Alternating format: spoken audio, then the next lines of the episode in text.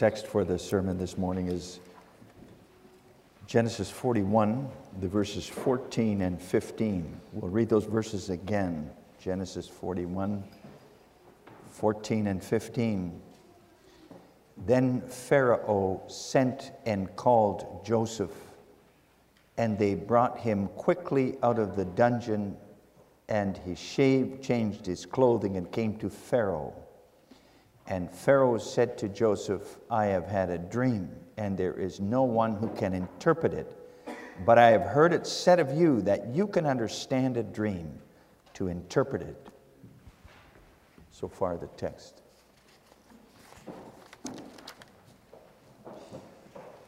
Beloved congregation of the Lord Jesus Christ, you've been listening to the ser- series of sermons on Joseph and what happened in his life sounds like a bit of a fairy tale with a happy ending, doesn't it? Story of Joseph, how he's hated by his brothers, ends up a slave in Egypt, then in jail, and all at once ends up in the court of the king and is made ruler of Egypt under Pharaoh in Egypt, the main world power at the time. Might be something like becoming vice president of the United States or some world power today. But Joseph's story is not a fairy tale. All this really took place. This is history. Real history as related in the Bible, God's Word.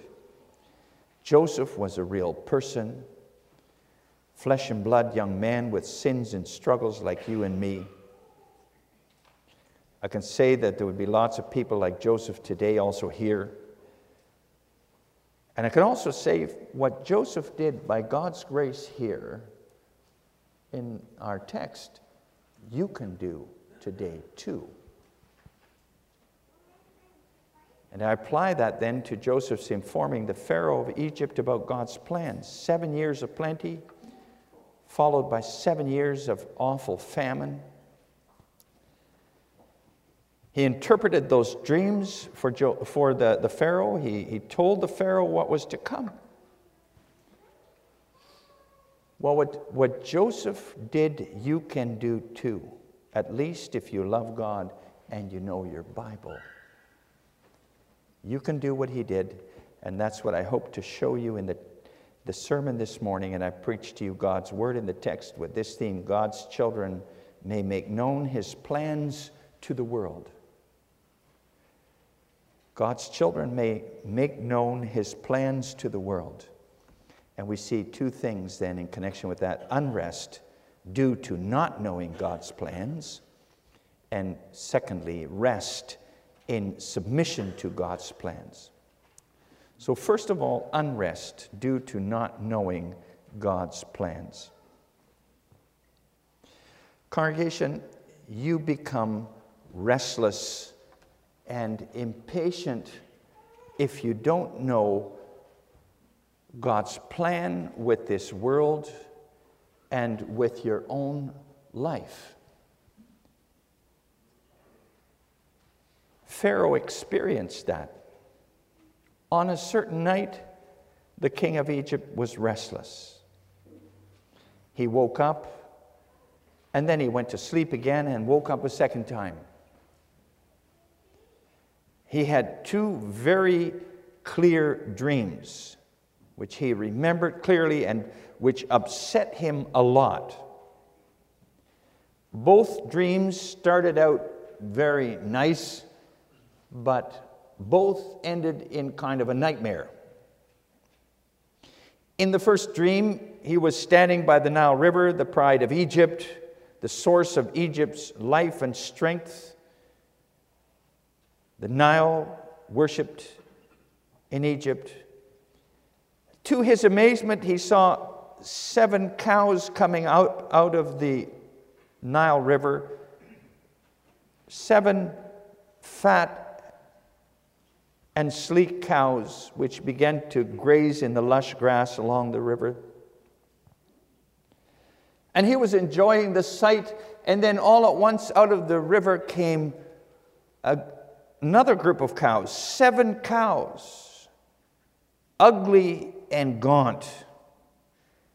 And they did not eat grass. They went over to those seven fat cows and completely ate them up carnivorous cows.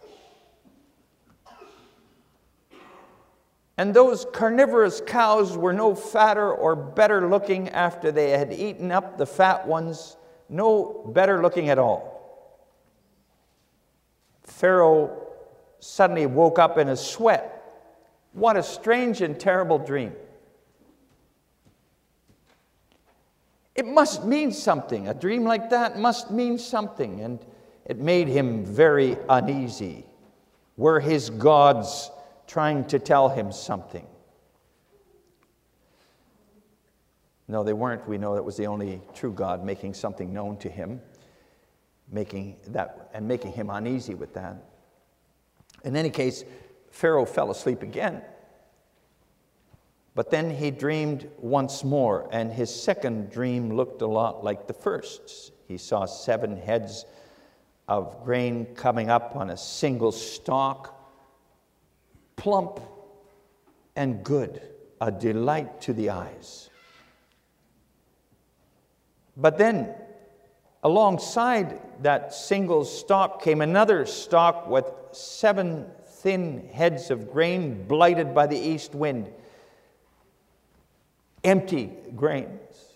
And those seven empty heads of grain leaned over in the wind and completely devoured the seven plump heads. Can't imagine. Heads of grain eating other heads of grain, but he saw it in his nightmare, and the skinny heads were no fatter afterwards either, just as with the cows. Well, after that second dream, you can imagine that the Pharaoh wasn't going to fall asleep anymore. He kept thinking about those two dreams. They went around and around in his head.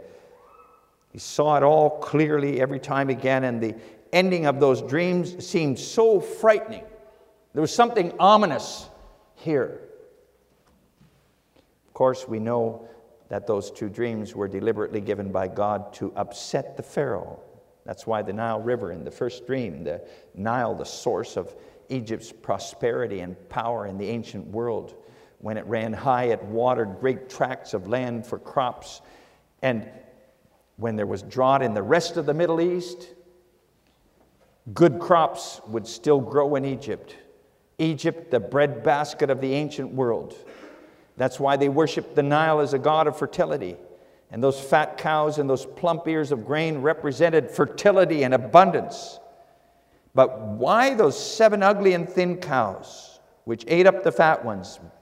Why those seven thin heads of grain, which devoured the plump ones? Pharaoh sensed there was some meaning, definite meaning to those two dreams, but he couldn't figure it out, and it made him anxious. Really anxious.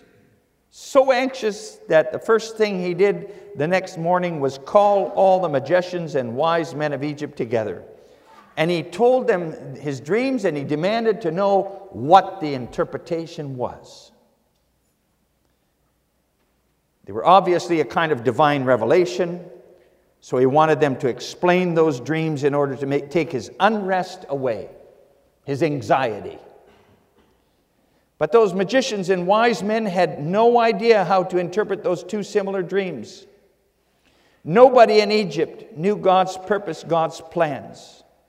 Lots of prophets who claimed to have contact with divine powers, but they did not know the one true God and did not know what he meant with that special revelation to Pharaoh.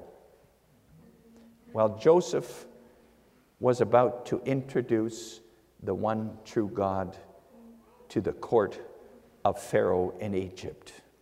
Egypt was about to learn that not the gods of the Egyptians, but this God has all the say over Egypt and over the whole world, in fact. This God this God is the Almighty Creator. who has a plan for this world in which all peoples and nations have their own place. And no one can stop this God from bringing about his plan for the world and for their own lives. And that's what Joseph was about to tell the Pharaoh and all his fake wise men and magicians. You see, congregation, whoever doesn't know God doesn't know his plans for this world. Whoever hasn't l- learned to listen to his revelation of his counsel and will is inevitably going to run stuck at one time or another. They, they can think they're really smart, they can say things that sound quite intelligent and, and quite learned, quite useful. Look at Egypt, what a mighty nation. But eventually, eventually, all those wise people are going to run, run into things that they don't have any explanation for, things they don't have any answers for, and that's quite unsettling to them. Also, today, there's a lot of intellect on display at colleges and universities, in the world in general, in which God is not taken into account at all.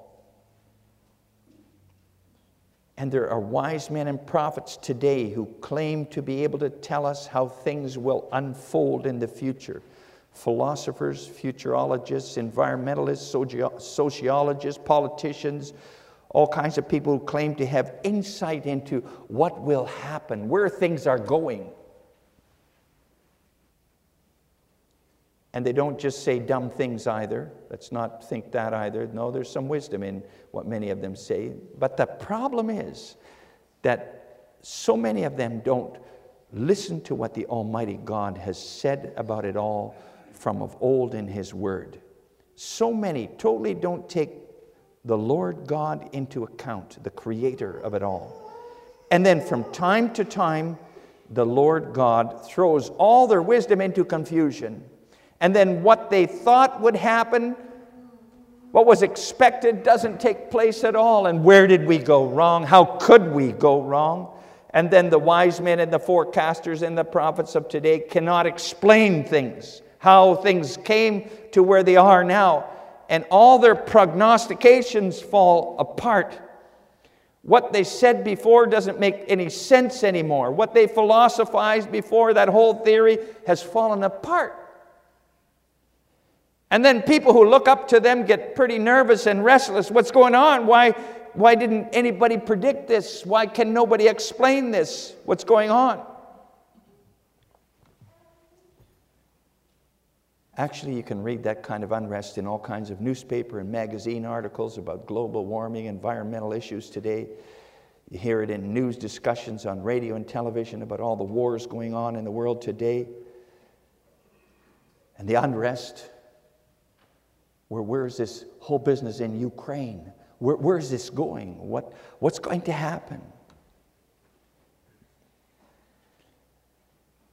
You notice it in the, in the nervousness about the disappearing effectiveness of antibiotics on infections and so on. How, how can we stop this? Uh, you notice it in debates about budgets and growing deficits and financial problems and issues in Parliament. You hear it when you talk with your neighbor or coworker about where things are headed as far as morality goes today, too. Where, where are things going? Nobody has answers that really satisfy. And the answers proposed out of man's wisdom so often assume that man is good and that he has the capacity to fix what's wrong, even though Time and again, that's proven to be false. It's a false hope. The thing is, God and His plan and purpose for this world are left out of the picture, and that leaves so many people apprehensive and restless. Where are things going? We come to the second part of the sermon this morning, then rest in submission to God's plans. Congregation, as God's people, we know from God's word what where life comes from, what it is about, and where it is going. That's what we know, right? That's the advantage of being God's people, belonging to His church, believing His word. We've been given a fair bit of insight into what our Almighty God is up to in this world. Oh, we don't understand everything God is doing by long shot, and we sometimes have quite a bit of difficulty with what He's doing too. Yet, we never have to be in the dark. We never have to despair. Oh, this is all going to go down the tubes. No.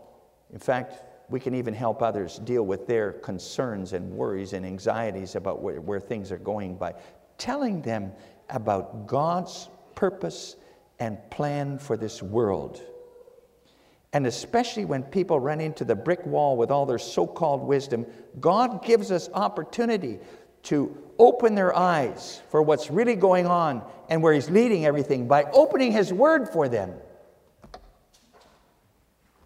Joseph was given an opportunity like that in Egypt in the court of the king, in the palace. All the wise men of Egypt and the magicians standing there, unable to explain things. You see, the Pharaoh's chief butler suddenly recalled he had this strange dream a couple of years before when he had been in prison and he recalled there's this young Hebrew prisoner called Joseph who had been able to tell him what his dream meant at that time. And everything had taken place exactly as had been explained by Joseph. And Joseph had said this was from God. Because, and then three days later, the baker had been put to death and the butler had been freed. When the butler told his story to the Pharaoh, Joseph was immediately called up out of prison. He had been shaved, given a cha- change of clothing, and was rushed off to the palace. And when Pharaoh told him what he had dreamt, Joseph was able to see God speaking through those two dreams. Joseph was a prophet, and he could see right away, just as he had spoken to Joseph himself by two dreams long before when Joseph was 17 and still living with his father. And then Joseph explained those two dreams, explained that they meant the same thing, repeated twice because God wanted to emphasize the truth of his message. And this was the message there would be seven years of incredible plenty in Egypt, followed by seven years of horrible famine seven years of drought and crop failure and hunger. Joseph was able to tell Pharaoh exactly what was going to take place and even give him advice on how to deal with that. Choose a wise man, he said, to run the thing and to gather food for when the famine does come. Notice that Joseph emphasizes repeatedly that those years of plenty followed by years of famine, famine weren't just because of climatic factors uh, such as El Nino or whatever, but they were God's doing. God's doing. He says in verses 25 and 28 God has shown Pharaoh what he is about to do. And in verse 32, that God will shortly bring it to pass. God know, not only what, knows what will happen in the future, He's the one who ultimately makes that future happen the way it happens. He determines what's going to take place. He's the one who makes history unfold the way it does, also in Egypt. And Pharaoh would do well to humbly submit to this God. And then he doesn't have to be agitated anxious, restless. No, whoever submits to God's counsel may know that what God brings to pass is good and will unfold according to his good purpose. Of course, Joseph was only able to make known a really, really tiny little part of God's overall pl- plan for the history of this world. He was only he was only able to tell Pharaoh what was going to happen over the next 14 years. 14 years, ultimately nothing compared to God's overall plan for eternity. And we can assume that Joseph didn't know how those seven years of plenty and those seven years of famine were going to fit into God's overall plan for the world either, namely, that plan to bring salvation into the world and to bring about a new heavens and a new earth. Joseph didn't know how that was all going to fit together, but he did know that God was working toward overcoming sin and all its effects and was working toward a new people on a new earth. That's what God had promised Joseph's grandfather Abraham already. But Joseph likely had no idea what place those coming years of plenty and famine had in God's overall plan and what role he himself would play as those things unfolded. Well, today we know a lot more than Joseph a lot more of how Joseph and Egypt fit into God's plan. God used, and we sang about that in Psalm 105, God used that period of plenty and then that time of famine to bring Jacob's family to Egypt. Because of Joseph's wisdom and measure, Egypt was the only place for Jacob's family to get bread and survive. And that was also part and parcel of God's plan that Jacob's family, the Israelites, would end up in Egypt and they would end up there in slavery. And then the Lord God would deliver them in an amazing way, lead them through the desert. And in the desert, Israel would learn how to worship and obey their holy God before they took possession of the land of Canaan. It was all all in the plan. All those events were steps. They were steps too, and we can go further with that plan. They were steps which ultimately led to the birth of the Lord Jesus Christ, the king out of Abraham and Jacob's lineage, who was much greater than Joseph or any other king. And the Lord Jesus' life looked like a fairy tale too. He was born in a stable in Bethlehem in all humility, led a life of suffering and rejection. In the end, put to death on an accursed cross. But God lifted him out of the prison of the grave and he exalted him by enthroning him at his right hand and giving him all power and authority in heaven and on earth. And he works from there from up there so that God's people from all nations here on earth may find rest in the promised land, the new earth. That's the plan. We now have the whole Bible, God's revelation of how He brought that King, the Lord Jesus Christ, to His eternal throne. And why, what, what, he's, what He's going to do yet to bring about the new heavens and the new earth, completely cleansed from sin and misery. So, congregation, knowing the Bible, believing the Bible, gives you insight in what is happening, what is unfolding, gives you rest when you see, off, see often the often irrational, ominous unfolding of history today people wonder hey, they look at the news. What in the world is going on? Where is this going? What will the future bring for my children and grandchildren? It's scary if you think of all the misery and the conflict and the disaster happening in the world today.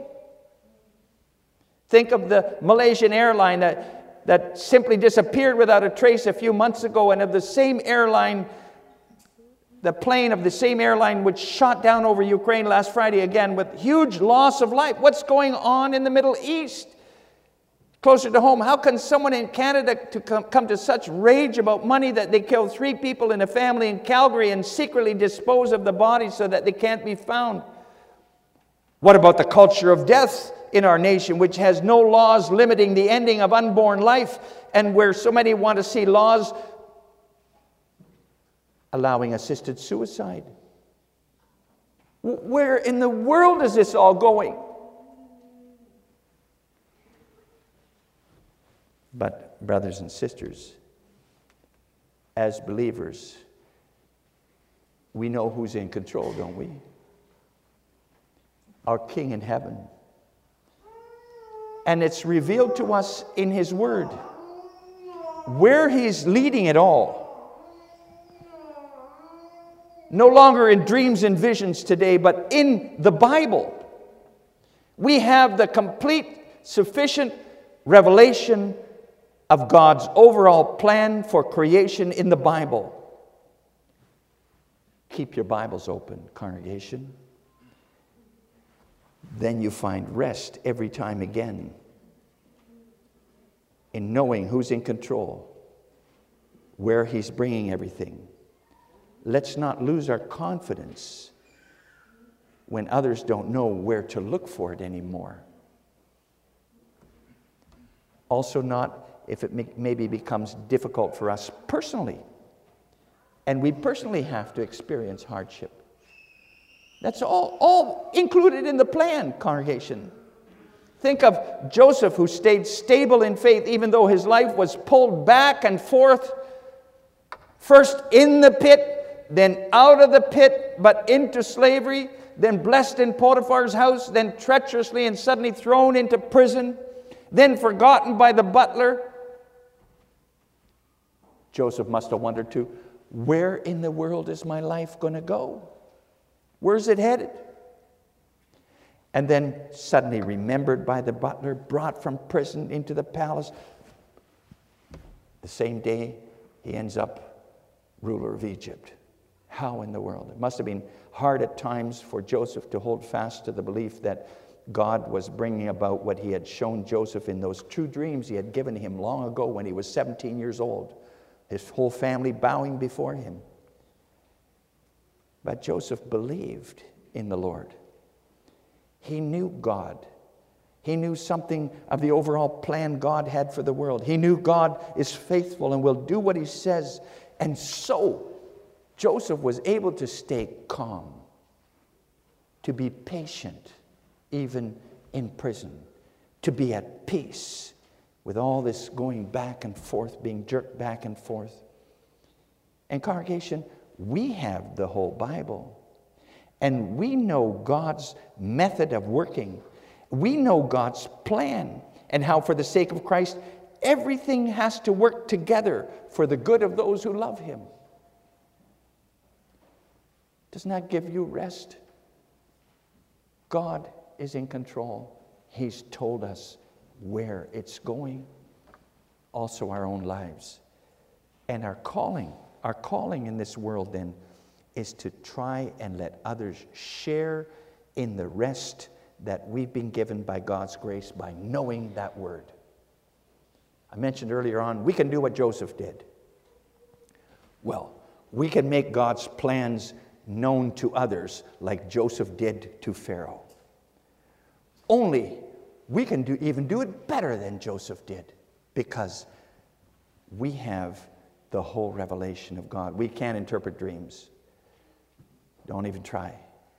But we can open the Bible. God's ultimate revelation of his doings and his plans and his purposes. And then once, once we know that Bible, we have lots to say, lots to tell other people. We can tell them that the disasters and the wars, which never seem to stop, are part of God's overall plan, working out His purpose for the earth. The Lord Jesus Christ Himself said, too, disasters and wars, they will continue, maybe even increase. If, your if your neighbor or coworker begins to talk about what's happening in the world or in the nation, you can respond by telling them about God. This is God's work, His plan. You can tell them about what He has done, what He is doing now, too, and what He will do in the future, where it's going, about the rest and comfort which you have in this life as a result of that, even if things are difficult, even if you have to die. You know where you're going. About the rest and the comfort which can only be found through faith in the Savior of this broken world, Jesus Christ. You can tell others.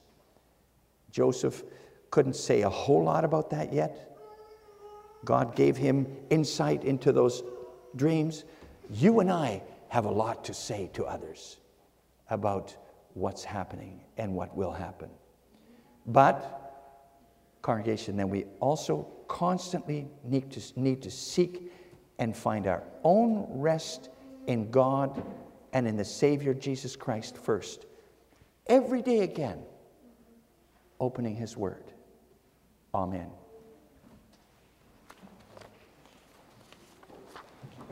Let us pray.